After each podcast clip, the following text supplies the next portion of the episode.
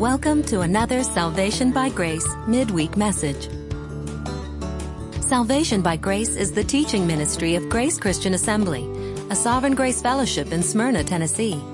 Remember to visit our website at salvationbygrace.org. Now, here's our pastor and teacher, Jim McClarty.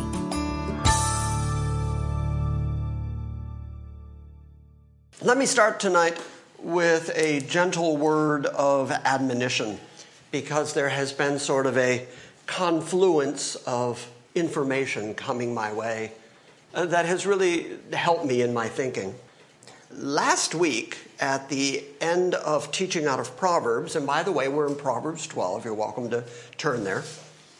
At the end of looking at it last week, Steve prayed for us, and part of his prayer was he said, even though some of these things are a little tough to understand, these things are still the Word of God. Then this week I had a conversation with somebody about playing church. What does it mean to play church? How would you define playing church? And then today I had a conversation with Jeff back there. And Jeff said, I want to make sure that in everything that GCA does, since we're a grace church that proclaims the grace of God, and we teach the grace of God, I want to make sure that what we do always is an example of the grace of God. And I agree completely. And so, those three things, the common factor to all those, this is the Word of God, and what is playing church, and I want to make sure that we're always gracious in the things that we do.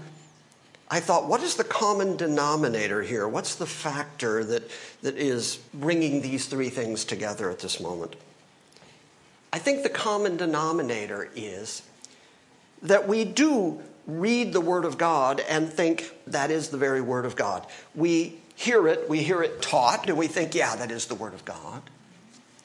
And then we go back to our lives and we sort of forget what we just learned, what we just heard, what we just absorbed. In the book of James, first chapter, starting at verse 22, James writes, Prove yourself to be doers of the word and not merely hearers who delude themselves. For if anyone is a hearer of the word and not a doer of the word, he is like a man who looks at his natural face in a mirror and once he has looked at himself and gone away, he's immediately forgotten what kind of person he is. But one who looks intently at the perfect law, the law of liberty, and then abides in it, not having become a forgetful hearer, but an effectual doer, this man shall be blessed in what he does. So I think we see time and time again through the Bible that it's it's much more than just hearing it. Don't just make this an intellectual exercise. Don't just hear it and think, boy, it's a good thing they heard it. Boy, that was an important lesson for him to get. Absorb it for yourself. And then as you walk out into the world with it, live it. If you hear about the excellent grace of God, then you certainly ought to, as Jeff said, you certainly ought to, in your life, exude the very grace of God in the things you're doing. If you hear the Bible saying, be kind, be gracious, be good to people, be generous, then you certainly ought to do it and not just let that be intellectual information that makes it into your head but doesn't quite make it into your heart. As we're reading through these Proverbs, we've seen a lot of admonitions about what righteousness looks like and what foolishness looks like. Well, those are good lessons for all of us. How do I walk out righteousness? And if I'm not walking out my righteousness according to what the very Word of God says, then the Word of God does say, well, you're a fool. If you're a hearer only, James says, well, then you're deluding yourself. So I think it's important that we apply these words and not just hear them. Does that make sense? Mm-hmm. Now, I know, and I'm very happy to say and proud to say that through the years here at GCA, I can say that we really do try to walk these things out. So, this is a word of admonition for anybody who needs to hear it, but I'm not pointing at anybody as I say it. Make sense? Who were you pointing at?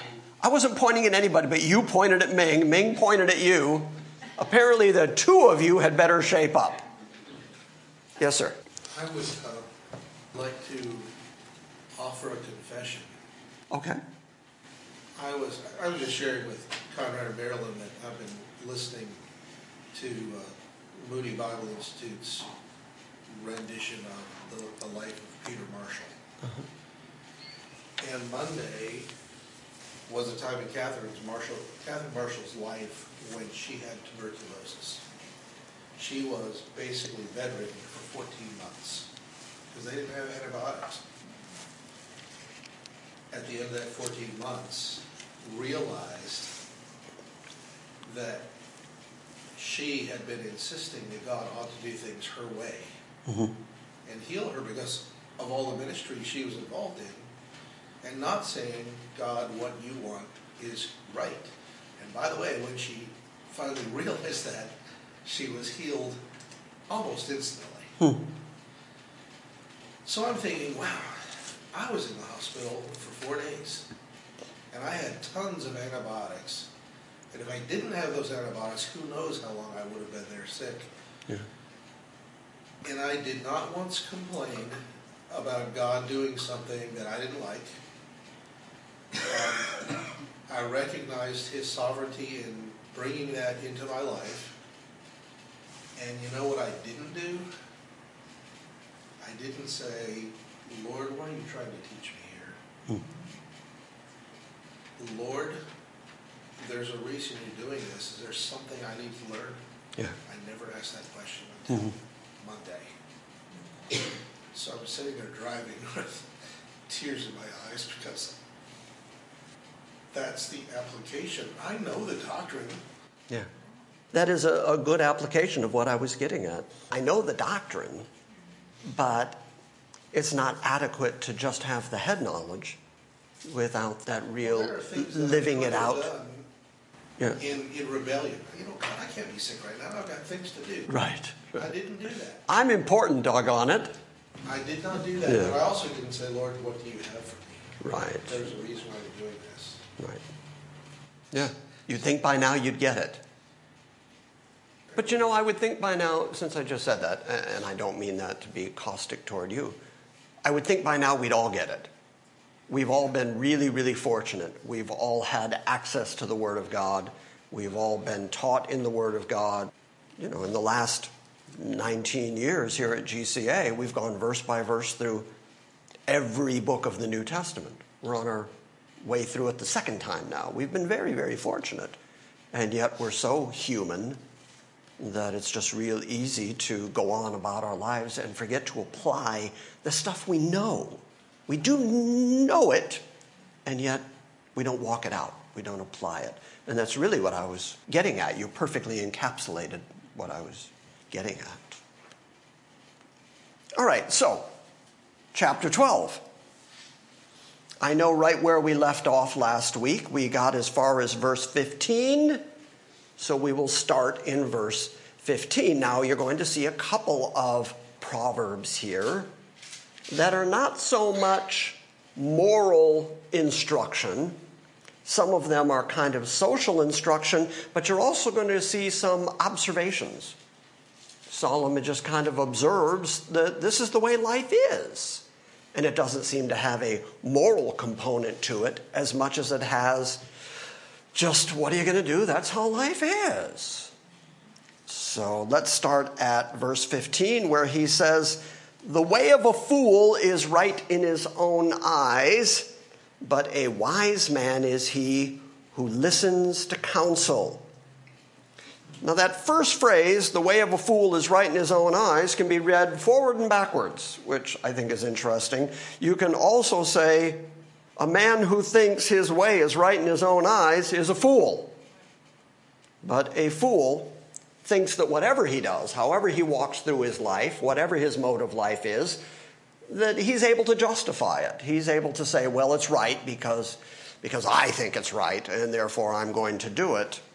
But a wise man is he who listens to counsel. So, as Solomon continues tonight to define foolishness for us, as he's been doing all along, he contrasts the ability to receive instruction, the ability to listen to instruction, the ability to act on the instruction you've received, versus the fool. He's also going to refer to him as a cynic, as a big talker, as a guy who's really full of himself.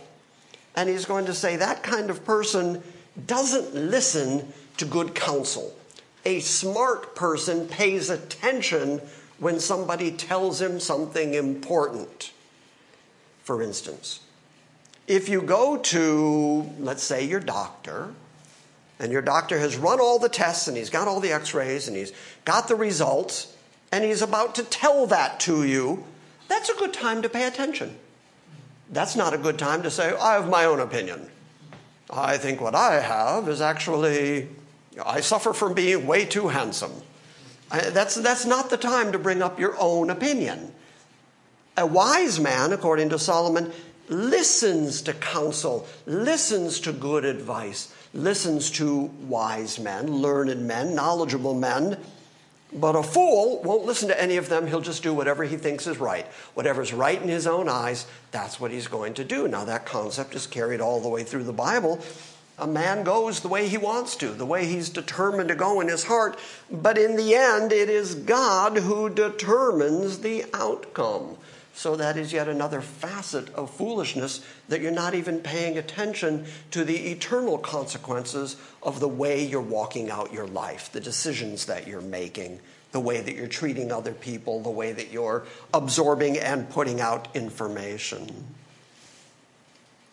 But a fool, says verse 16, a fool's vexation is known at once, but a prudent man conceals dishonor.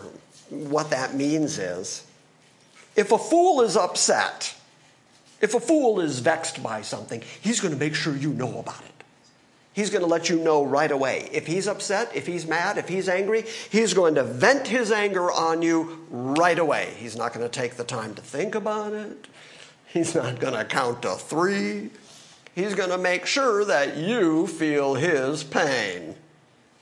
But on the other hand, a prudent man, a wise man, a thinking man, is then going to conceal that sort of dishonor. What that means is if he feels that kind of vexation, if he feels that kind of frustration, he's going to conceal it. He's going to think about it. He's going to absorb it uh, throughout the Bible. We are told things like not to take another Christian to court, and within the context of not taking another believer to court.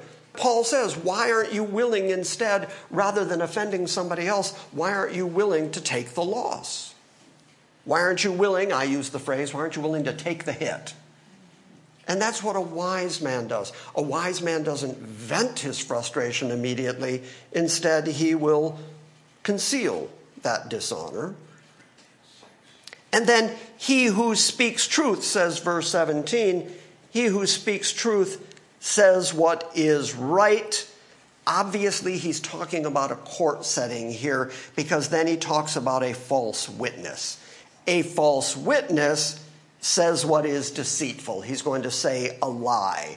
So Solomon at this point seems to be talking about in a legal setting, in a court setting, that an honest man, a prudent man, an intelligent man is going to speak what is right. He's trustworthy. You can listen to him and he's going to tell you what actually occurred, as opposed to false witnesses who will tell you lies, who will tell you deceit.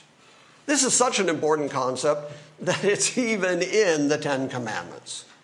It's right there in the Big Ten. God said, Don't bear false witness against a brother. Don't say things that are not true about each other. In a minute, we're going to be told that lying, having lying lips, lying lips, says verse 22, are an abomination to the Lord. Remember a couple weeks ago we talked about toyavah, things that are an abomination. Well, lying lips and false witnessing, lying against a brother, he says that is the act of a fool. A false witness practices deceit. His lying lips are an abomination to the Lord. There is one who speaks rashly. Have you noticed what the common theme is so far? That's why I'm going through these fairly quick so you'll feel the common theme. The common theme is be careful how you talk. Be careful that what you're telling is the truth. Make sure that you're not being a fool and letting your vexation and frustration immediately be known to everybody. Don't be somebody who's lying on your neighbor. There is one who speaks rashly like the thrust of a sword. I think when we were reading James's words recently about controlling your tongue, one of the things that he said is that the tongue can start such a large fire so quickly. There's so much damage that you can do with your tongue. There are so many things that you can say that really hurt a person. Solomon likes it too you walking up with a sword and just slicing through people with your words. Anybody here ever been sliced apart by somebody's words? Well, we all have. We all know what that's like. I won't make you raise your hand on this one. Anybody done the slicing? yeah. Of course not. Of course not. We all know that we're guilty. We all know that at some point in our life we've become rash, at some point in our life, we've become offended. At some point in our life, we said, Oh, yeah, well, if you say that to me or do that to me, well, I'm going to let you have it. And then we yank out every painful, hurtful thing we can think of and just slice the other person to bits. But look what Solomon says about such a person. There is one who speaks rashly like the thrust of a sword but on the other hand, the tongue of a wise person brings healing. That's the opposite of slashing somebody apart. You can slash somebody apart with your words, or you can use your words to lift somebody up, to repair somebody, to heal somebody, to bring peace to a situation, to bring commonality between two former enemies. There are so many ways that your words can help, that your words can heal. I raised my kids, and thank goodness that's over. I, I raised my kids to know a compliment costs nobody anything. Costs nothing.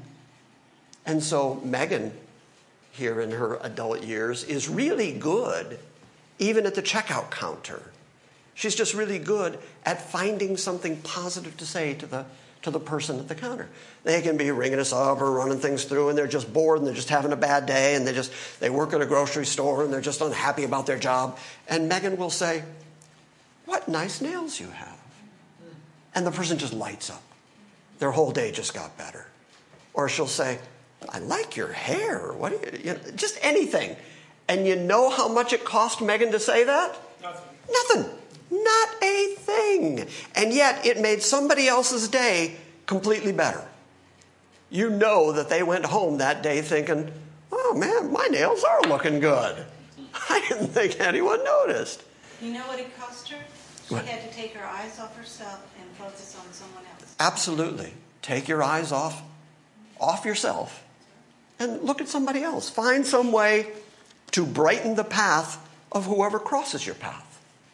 So that as they walk away from you, they think, man, I'm glad that happened. I'm glad I crossed paths with them. But if you walk around with a terrible, sour attitude, number one, uh, that's not a great testimony when they find out later that you're supposedly a Christian. That, that's bad. Oh, Christians then must be really sour, unlikable people. But if you leave people feeling good, if you heal people with your words, if you listen to people's pains and then say things that are positive and uplifting and reassuring, that can do so much good. I was telling the men the other evening, Jeff and Tom and Micah and I got together, and I said, you know what Janine used to do at the church in Australia?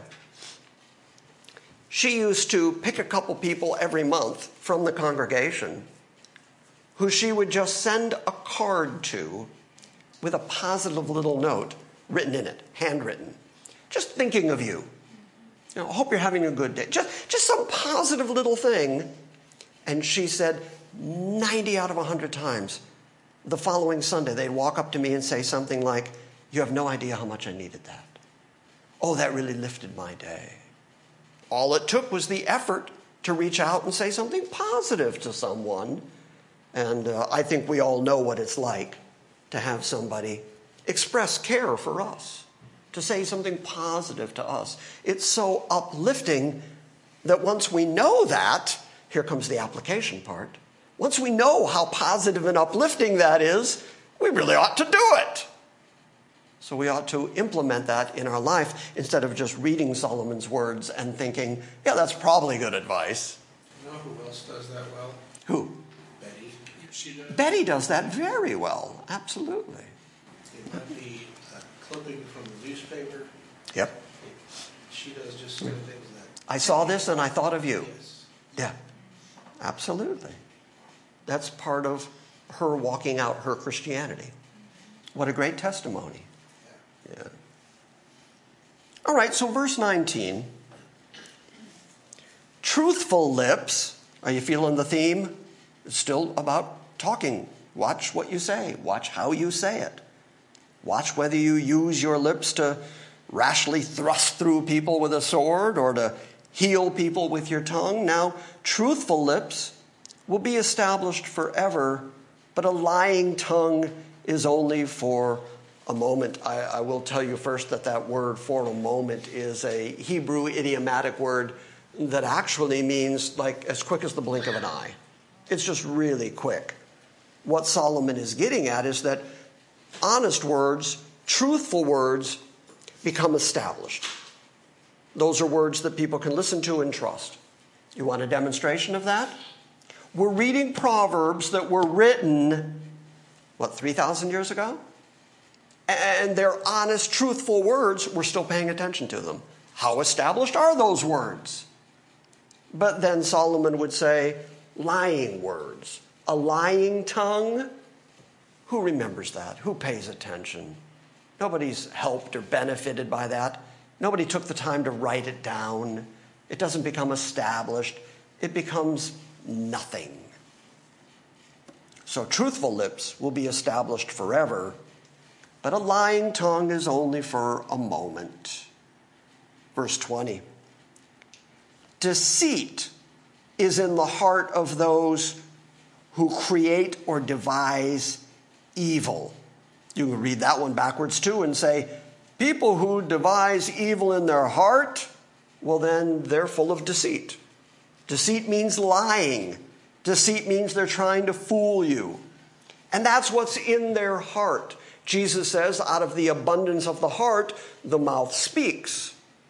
So, since they have nothing but deceit in their heart, they're going to devise evil. But counselors of peace bring joy. Counselors of peace have joy in their inner man, in their heart. Counselors of peace, what does that mean? People who speak peace and advise peace.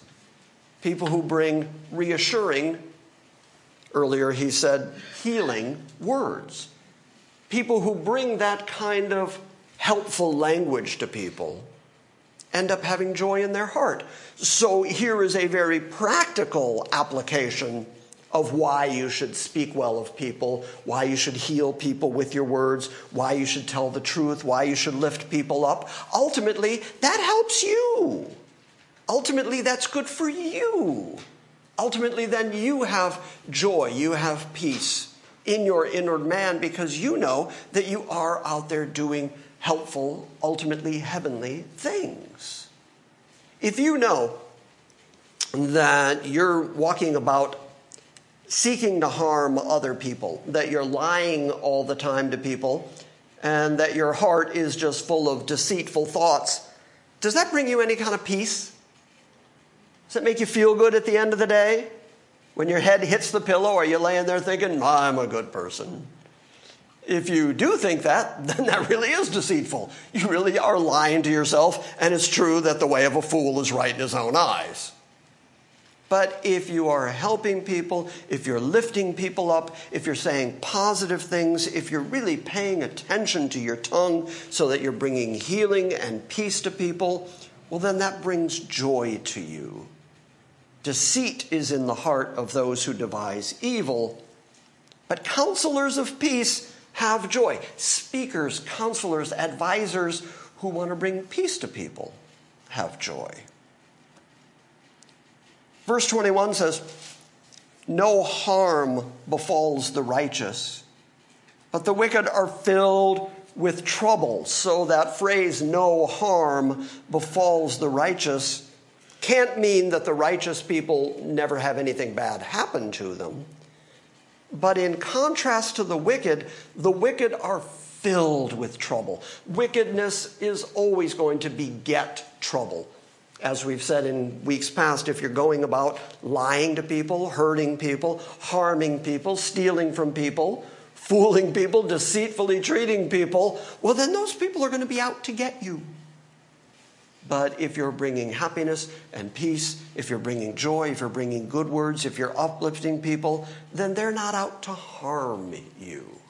I think that's what Solomon is getting at. Not that if you're righteous, there's never going to be any harm coming to you. It means that people aren't going to be looking to harm you the way that they're looking to harm the wicked, because the wicked are just full of trouble all the time. So then, verse 22 lying lips, as we just said, are toyava. Lying lips are an abomination to the Lord. But those who deal faithfully are his delight. Anybody here lately told a, a lie? Okay, don't raise your hands. Just in your head, pretend it's not you. Okay we have a way, even in our um, culture, in our way of thinking, we have a way of categorizing lies. We actually refer to white lies. Like those aren't as bad as, you know, the real lies. There, there's lying, there's real lying, and then there's these white lies. And then what have we done with it? We've even put a qualifier on that and said, little, little white lies. They're just little white lies. It's not a big deal. I'm just, I'm lying. Well, then, are you taking this phrase, this word of God, this thing that Steve reminded us last week is the very word of God? Are you taking these words to heart and applying them to your life? Are you speaking truth to people, or are you walking around thinking that your little lies don't really matter when in fact they are an abomination to God? I don't think it's haphazard that one of the ten is don't bear false witness. That's an absolute commandment from God. Don't lie against your neighbor. Don't be a witness who appears in court to say that you saw something when you didn't see it. Be truthful, be honest. That is part of what it is to be a person of God. That is part of what it is to be Christian. That is part of what it is to say that you are a God follower, that you are a Bible believer. All of that is demonstrated in how you live your life, how you control your tongue, the words that you say, and whether you are devising evil, devising schemes, telling lies, or are you just telling the truth? I've known people in my life who told lies when the truth would have worked just as well. There wasn't even a reason to lie, but it was just in their mind to just lie. It's amazing how many of you just nodded at me in unison because we know people like that who are just so addicted to lying that it's difficult for them to just go ahead and tell the truth. And yet, that is an abomination to the Lord. Okay, so you want to delight God? You want to make God happy? I mean, we're Christian people, we're Bible people, we're God fearing people. We ought to want to make God happy. It says here, those who deal faithfully, those who deal honestly. Those who in all their dealings they have equal scales, which means in their business and, and in the way that they raise their family, in the way that they're raising their children, in the way that they deal with their neighbors, in the ways that they conduct their lives, they deal faithfully, they deal honestly, they deal forthright with people. They're not conducting ways that they can come to an advantage. They're not looking for ways that they can cheat somebody. They're not looking for any way that they can make up lies for anybody. They're just people who walk through their life dealing faithfully with people. It says here, that's God's delight. God is so happy with people like that. Why? Why would that delight God? Because that's people who are walking out their confession. That's people who are saying, I'm being like this because I believe in God, because I belong to Christ, because I am a Bible follower. For all of those reasons, I'm going to treat you fairly, I'm going to treat you rightly. That, like Peter says, be ready to give an answer to everyone who inquires about the hope that is within you. I've often contended that they're not going to ask if you're just a sourpuss who's walking around who doesn't want to talk to anybody, then they're never going to ask because they don't see anything different in you. They don't see anything special in you. Why would they want to be like you? But if they see you being different, not being like the world, if they see that you have an internal joy, that you have an internal hope and expectation that makes you a different person, an honest person, somebody they can trust. Somebody who, when the going gets rough and they start thinking, who can I go to? They go, oh, yeah, I can go to him because he's always been a faithful, honest person. Well, that's what Solomon's getting here. If that's the way you walk out your life, that you deal with people faithfully, that demonstrates your love of God. That demonstrates your commitment to God's Word. That shows that you really belong to Christ. You know, when people come to visit here at GCA, I always say, kind of half jokingly, and only half, I mind you, I'll say to folks, Did everybody treat you okay here? After the service is over and they're walking out. I said, Everybody treat you good here? Or do we have to take somebody out in the parking lot and beat them up? Oh, and they chuckle, and, and the response is always very exciting and reassuring to me. But the reason I ask the question is number one, to make sure that everybody here did treat them okay, because that's what we ought to be doing. But number two, people say to me, the people here are so kind. The people here are so good. Oh, people came right up to me and spoke to me. And oh, I've been visiting churches where everybody, you know, the frozen chosen. I've been going to see people and they don't even come over and say hi to me or anything. And so I get all this positive feedback about GCA, which makes me feel really good because we talk grace, grace, grace. We certainly ought to live grace, grace, grace. We certainly ought to be grace, grace, gracious people. And we ought to walk out our confession. Again, that's what Solomon's getting at here. Don't just say you believe it. When you get home tonight and somebody says, What'd you learn tonight? And you say, Well, I learned that God is delighted by people who walk faithfully. Don't let that just be head knowledge. Actually, then walk faithfully and be a delight to the Lord, especially knowing that it's an abomination to God if you're out there lying. Yes, ma'am. So, how essential is the Holy Spirit being able to do? Very essential. I know good non believers who live moral lives. Do they really live moral lives? Well, they seem You're talking relative morality here. they yeah. seem to. Yeah.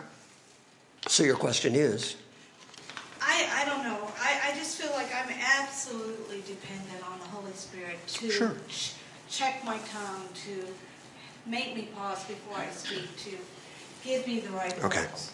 Gotcha. When Solomon wrote this, he wasn't writing to Christians. He was writing to Israel because he was the king of Israel. The Holy Spirit had not been given as it was at the day of Pentecost yet.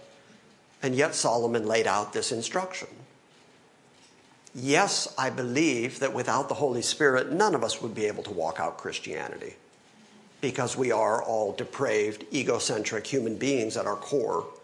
We all want my way no matter what. We all want to be able to yell at anybody we want. Proven by the fact that from the time we're little kids, We, we yell at people, we cry at will, we want our way all the time. We're completely egocentric as little kids. And you know that, that that's the way they are by nature. You have to raise them up in the nurture and admonition of the Lord. You have to teach them fairness. You have to teach them don't cheat at games. You have to teach them you can't just yell at other people. You have to teach them not to be so egocentric because that's how they are naturally. That's just what's inborn, inbred in us. So we would never walk out our Christian profession were it not for the Holy Spirit. Having said that, you can't just sit at home in the corner and say, Well, if the Holy Spirit wanted me to do good, I'd do good. I had a guy one time say to me, Jim, you're the one who teaches that God is sovereign, and I'm an alcoholic, and so I guess if God didn't want me to be an alcoholic, He'd change me. And my answer to him was if you profess Christ, and you profess that He's sovereign in your life, you would strive to walk in accordance with what you profess to believe. So, yes, you're dependent on the Holy Spirit, but the New Testament has so many instructions for you now that you've received the Spirit. And it doesn't say the Spirit is just going to do all that through you and you have no responsibility. Instead, what it says, the Holy Spirit will empower you, but now do it. Maybe the difference is that I could get my kids to behave on the outside, mm-hmm. but only the Spirit can make them behave from the inside. Absolutely. Absolutely. And I think, by the way, that also answers what you had just said that you had friends and neighbors who were not Christian, but who acted moral. Okay, why are they acting moral? Mostly because the society has put enough pressure on them to act in such a way so that they don't go to jail or suffer whatever the consequences are. That's why I said, but is that morality? It's only morality if it's coming from an internal sense in the heart of what it is to be right and just and moral to other people. It's not enough to just behave, it's the inspiration behind the behavior. In the end, you have to live your life in as God honoring a methodology or way or outcome as you can. Make sense? Yeah. Good question. I think we left off at verse 22, so let's pick up at verse 23. This is really interesting to me. A prudent man conceals knowledge, but the heart of fools proclaims folly. What Solomon is saying here is a prudent man doesn't have to brag that he's intelligent. A truly intelligent person, that was a weird laugh. you were thinking of somebody. Oh, oh. the prudent man, the intelligent man, the person who's really genuinely wise, doesn't have to walk around saying, Dig me, I'm a wise, intelligent, prudent man.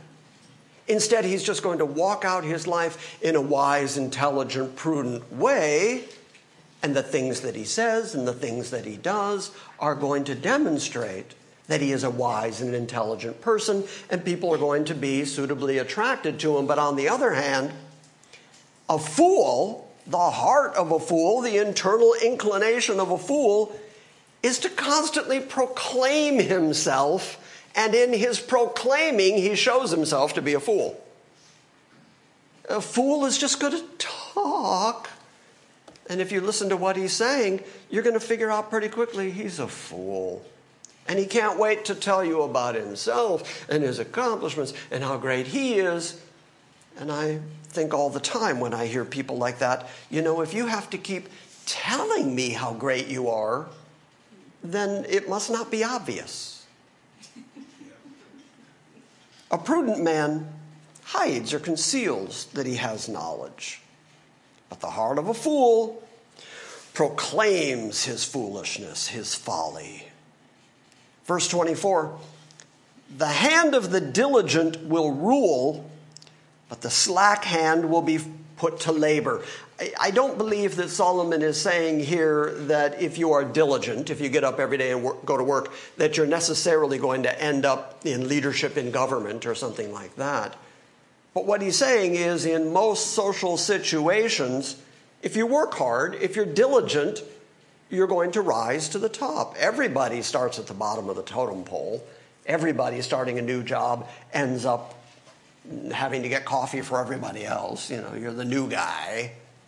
But if you're diligent, if you work hard, everybody's going to recognize that. Everybody's going to understand that you are a hard worker. And then when it comes time to promote somebody, when it comes time to give somebody opportunity and advancement, that's going to come your way because you've already shown yourself to be a diligent worker. I think that's what Solomon is kind of driving at here that in such social situations, the hand of the diligent will end up in charge. They're the ones who end up ruling but a slack hand, somebody who's not willing to work, is the one who's going to end up not just being a laborer, but under forced labor. You're going to end up being somebody else's worker, somebody else's lackey, because you don't have the inspiration to get up and do the work that's required. Pastor Jim. I yes, sir. But think sometimes that maybe Solomon is talking about things here and now in the eternal Sure, that may very well be the case. He doesn't talk a lot about eternity, but there are certainly eternal implications to the things he's saying. He doesn't spell out a whole lot of heavenly eternal theology, but there are things he says that you think, yeah, that can really apply to eternal consequences. And since this is the Word of God, I think that's fair game. I'm with you, man. Anxiety, boy, is this the truth. Verse 25 Anxiety in the heart of a man weighs him down. That's a fact. If you're anxious, if you're eaten up with worry, if every time you lay down you're, you're concerned about everything in the whole world, eventually, not only is that going to make you sicker, but it's going to weigh your heart down. It's going to be difficult for you to express any kind of real joy. It's going to be hard for you to express positive words to other people if you're always weighed down with worry. One of the great advantages of sovereign grace theology is that it relieves an awful lot of worry. I was raised in uh, Arminian theology that was constantly telling me what I had to do, how hard I had to work, how many more rules and laws I had to follow, or else God wasn't going to accept me. And all that did was give me nonstop worry. There was never a place where I thought, oh, I'm confident. Oh, I feel good. Oh, I have reassurance. Oh, I have that anticipation that when I die, God's going to be gracious and merciful to me. I had none of that. What I had was boom, boom, boom, boom. What I had was go to work, do the stuff. What I had was you're not good enough no matter what you do.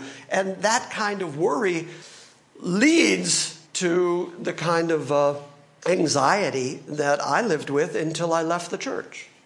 One day I just said enough and I ran away and sold my soul to rock and roll.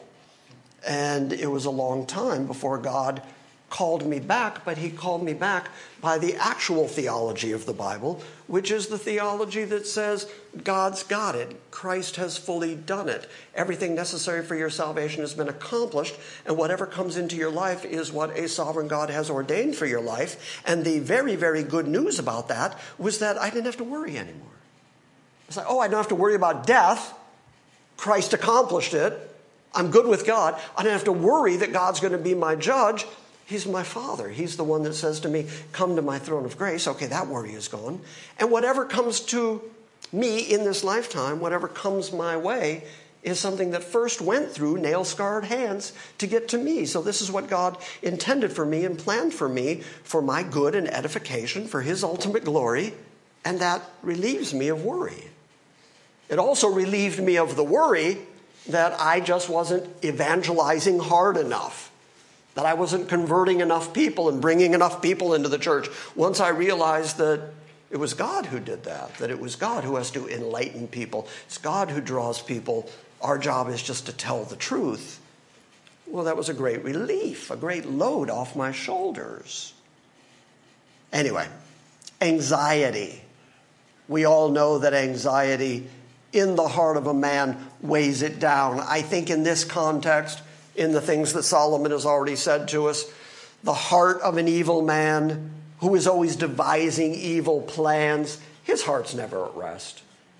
He's always thinking about the next evil thing he can do or the evil things that he's already done and who's out to get him and how he's going to have harm and how he's going to have trouble. He's never able to really rest. And so anxiety in the heart of a man is going to weigh it down. But then look at the second half of verse 25. But a good word makes the heart glad. We already talked about that tonight. A good word, a positive word, an uplifting word, saying something positive to somebody makes their heart glad. It lifts them up. You have all seen it. You've all experienced it. You know exactly what I'm talking about. That a good word to somebody immediately makes them feel better. Look, I'll put it this way. Uh, Conrad, can I pick on you for a moment? Hey, why not? Okay, so in your recent hospitalization, you said that ultimately the doctors didn't conclude what was going on, right? They didn't earn their money. Right.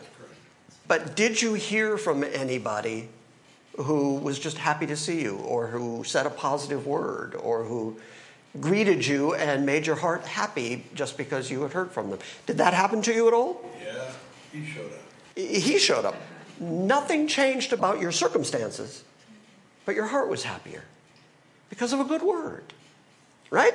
So that's the practical application of what Solomon's getting at. A good word makes the heart happy, anxiety makes the heart heavy, makes you sickly. We need to move along here. A righteous, the righteous person, verse 26 says, the righteous is a guide to his neighbor. In other words, he helps his neighbor. He shows his neighbor the proper and the right way. But the way of the wicked, the guidance of the wicked, will lead them astray, will lead them into trouble, will lead them into problems. So, that again is a contrast between what the righteous does and what the wicked does. The righteous are demonstrated by the fact that they guide their neighbors honestly, forthrightly and wicked people lead them astray. Verse 27. A slothful man, we talked about this verse last week. A slothful man does not roast his prey, but the precious possession of a man is diligence. Okay, the second half of that verse is that diligence, being willing to get up and do the work actively thinking about how you can do your job and how you can do it better, how you can get up every day and be productive, how you can provide for your family, how you can provide for yourself and those that you love. That kind of diligence is a precious possession because not everybody has that. Some people are just slothful. But the first half of the verse says, A slothful man does not roast his prey, which means he has nothing to eat because he didn't have the diligence to get up and go kill something didn't have the diligence to get up and go do what had to be done in order to have something to roast, something to cook. You know, I think that could also mean that when we do have something, we don't take care of it, and therefore it's not there when we need it. Sure, of you course. leave your lawnmower out in the rain day after day, it's not going to help you cut your grass. And is that diligence? No. No. That would be slothful, exactly. All right, last verse for tonight, verse 28. In the way of the righteous is life, and in its pathway there is no death. This is one of those verses, Sandy, which I think does have those eternal implications, does preach a little bit of a theology to us, because he says, if you walk, remember where we began, the way of the fool is right in his own eyes. Verse 28, the way of the righteous. So the contrast is between the way of a fool and the way of a righteous person. The way of the righteous person ends up bringing life in everything that life entails, not just eternal life, but the blessings of this temporal life. It brings about positive life. It brings about the things that we want most in life, that we're loved by somebody, that we're cherished, that the things we do make a difference, that we have some value while we're here on the planet. All of that is the result of walking righteously, of being diligent, of doing the work, of treating people fairly, of saying right things with our mouth, of encouraging people, lifting people up, saying good words and in its pathway, in that pathway of righteousness and uplifting people and saying positive things, in that pathway, there's no death. That doesn't engender death, that doesn't produce death, and ultimately, I think eternally, there's no death to that. You got it? Got it. All right. Any questions about all that? Although I think we kind of caught our questions along the way. I have a comment. Okay. All this discussion about lying, it's fascinating to me how early it starts. Oh, immediately. Because Oh, immediately. I have a two-year-old and a four-year-old living in my house, Yeah. and the four-year-old never does anything wrong because if the question is asked, who did this? Jimmy did it. Yeah, exactly. They did it.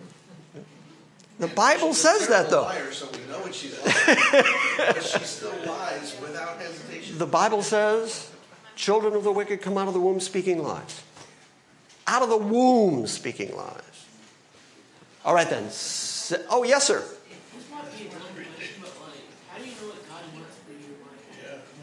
How do you know what God wants for your life? Right here. That's kind of the answer. I don't have a better answer for you. The more you know about this word, the more you're going to know about what God wants for your life. But for tonight, to give you something to start with, to give you something to, to work with, first thing God wants for your life, from what we just read, is honesty. That's the first thing you can work on right away in dealing with kids at school, in dealing with your parents. Just be honest. I won't ask you, have you ever told a lie? Because if you're human, the answer is yes.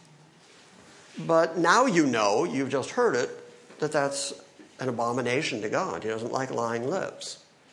So that would be the first thing I would say here's what God wants from you He wants you to be honest. He wants you to walk out your life in a way that reflects the fact that you say you're a Christian. Here, you go to school, and let's say a friend says, What did you do last night? And you say, We went to church. So they say, Oh, you're a churchgoer, you're a Christian. And then later, you start bagging out your friends, you start gossiping, you start using lousy language, you start, and those people who you just said you were a Christian, those people are looking at you saying, that guy's not a Christian, or he's really lousy representative of Christ. Once you say that you are Christian, once you declare yourself to be an emissary, an ambassador, a representative of Christ on the planet, then it's necessary that you walk your life like you are an emissary of Christ. So I would say that's the next step in what does he want from you? Does that make sense? Yeah. And those are things that you can kind of actually do. You know, you, you catch yourself when you're talking to people. You know, you know, come on, you know when you're being ugly. You know when you're talking to other people and you're just saying lousy things that are hurting somebody else. You know when you're doing that. According to what we see here, stop it. Stop that. Catch yourself when you're doing it. And instead, make sure that the words you say to people are bringing about positive things. Right? Okay, we're going to check with you next week to see how it's going. Okay. So. Good question, though. Very good question. Because I did start the night tonight by saying, don't just hear the word, be a doer of the word. So your question fit in perfectly with what we were talking about tonight. Don't just listen to it, apply it, walk it out. And I wish, by the way, how old are you now? You're like 14. 14. Okay, that was my guess. It was 14 or 28. I forgot which one. Okay. When I was 14, I really wish, I really wish that somebody had told me what I just told you. Amen. Because when I was 14, I was full of confusing religion, and I was full of the kind of do stuff to try to get into heaven religion where nothing was ever good enough. And all it led to was despair and frustration. I wish when I was 14, somebody had told me, Look, God loves you. God's not angry at you. God is your father. Now love him back. If somebody had told me that, it'd be like, Oh, oh, wait, no, I get that. I can do that. I love my own earthly dad and I do what he wants me to do because I love him. Oh, you're saying do what God wants me to do because I love him. Oh, I was raised with do what God wants because you fear him and because he's going to get you and he's going to hurt you if you don't do it. And all that led to was despair. So I wish at 14 somebody had told me what I just told you. I wish at 14 I would have had the mind to ask the question. I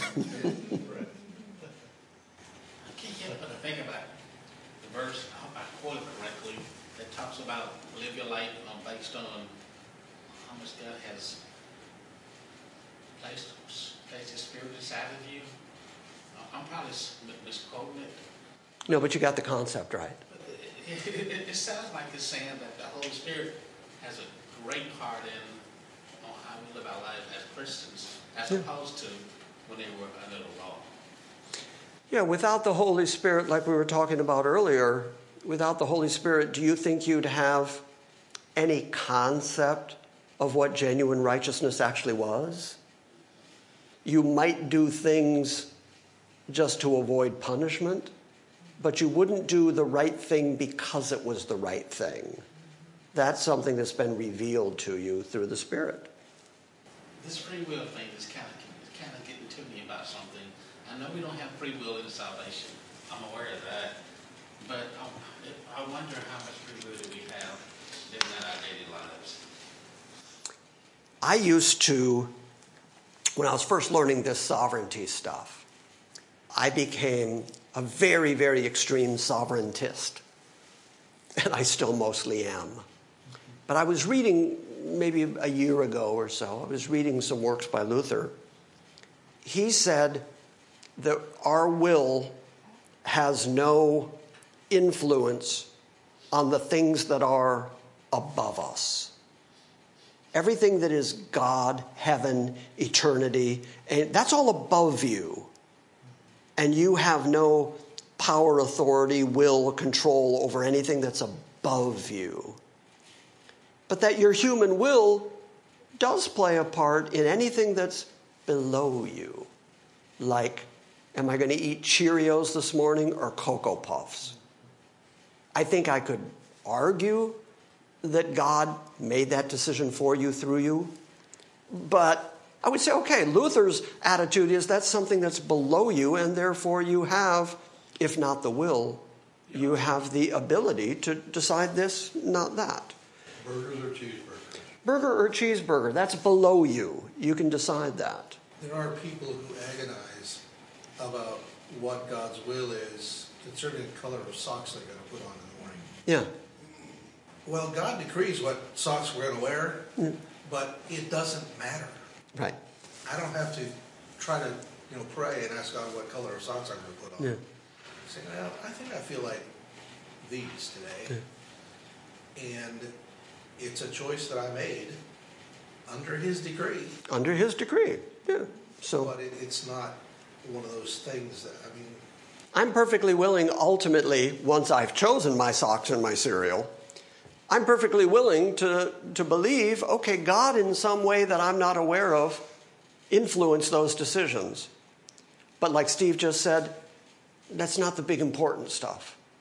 All the really big important stuff, all the stuff that's above me, everything that is, you know, eternal and heavenly and godly and moral and right and wrong and eternal punishment and outer darkness. I have no control over any of that. I have no influence there. God hasn't given me any kind of authority in any of those areas. And so I liked the way Luther put it, where you have no human will at all in all those things that are above you. And there's lots of stuff above you.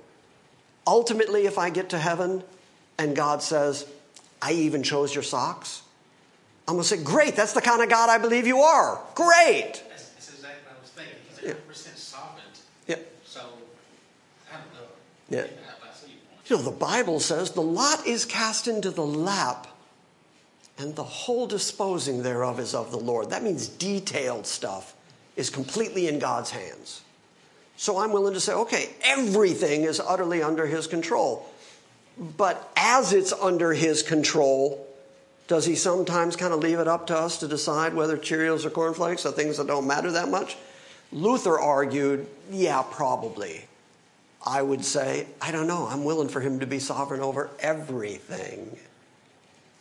The best answer I can give you, by the way, Sandy, I, am sorry, I know you guys have all got to go. You got five more minutes? Sure. Uh, uh, when my son was little, if he had a good day in school, he got to play his Nintendo when he came home. He also had Legos in his room. He also had K'NEX in his room. He had all these different things in his room that he liked to do, all of which I provided, and all of which were in his room. So as long as he was in his room doing those things, I knew he was safe. I knew where he was. If he had a bad day at school, he couldn't do any of that. So that was his inspiration to do good. He came home one day, had a great day at school, good report, everything else. I said to him, You can go in your room. And he said, What can I play with? And I said, Anything you want. His eyes lit up and he said to me, Anything? Now, at that moment, he thought he had free will, free unencumbered will to do whatever he wanted. But everything he could do, I was in control of. He could do the K'NEX, he could do, you know, Legos, he could do Nintendo, but all those things were in his room under my watchful eye. So that's the way I kind of view our decision making with God. Every once in a while, God says, okay, make a decision, but the things you're able to decide from are still things He provided anyway. So you're never deciding outside His will, but you have the illusion of choice. Does that make sense? Yeah. Do you want to go to bed now or in five minutes? Either way, you're going to bed. Yeah. Either way, you're done. This day's over. Yeah. All right. I need to let you go. You had your hand up a minute ago, Conrad. Did you have something? I think you covered it. Did we? Okay, good. The illusion of choice. The illusion of choice. Right. All right. Say goodbye to the internet folks. Goodbye. Don't I get a choice in this? No, you don't get any choice in this. Now say it like you're angry at them. Go away.